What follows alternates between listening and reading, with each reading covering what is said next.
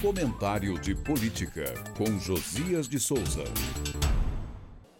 A investigação sobre o golpe tramado por Bolsonaro contra a democracia mudou de patamar.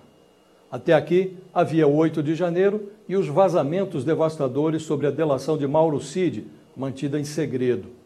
A divulgação dos dados que fundamentaram a mega operação deflagrada nesta quinta-feira pela Polícia Federal trouxe à luz a autópsia da tentativa de virada de mesa. Bolsonaro e seus cúmplices, civis e militares, foram pilhados com a mão na massa. Documentou-se em vídeo, áudio e troca de mensagens a anatomia de um golpe em execução. O apocalipse de Bolsonaro foi debatido em pelo menos duas reuniões. Em ambas, Bolsonaro e seus aliados de farda estiveram na cena do crime. Numa reunião antes da eleição presidencial, organizou-se a difusão de informações falsas sobre o sistema eleitoral. Noutra, depois da abertura das urnas, Bolsonaro discutiu com a cúpula militar a minuta de decreto golpista. As digitais de Bolsonaro constam da edição do texto.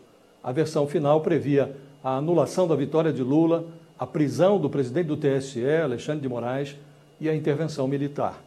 Tratado pelo codinome de professora, Moraes foi monitorado ilegalmente. A investigação sinaliza que o golpe falhou por falta de adesão dos comandantes da aeronáutica e, sobretudo, do Exército. A Marinha aderiu à ilegalidade. Antes de fugir para Orlando, paraíso do rato Mickey Mouse, Bolsonaro surgiu numa live para dizer como foi difícil ficar dois meses calado trabalhando para buscar alternativas. Ele declarou: tem gente chateada comigo, dizendo que deveria ter feito alguma coisa, qualquer coisa.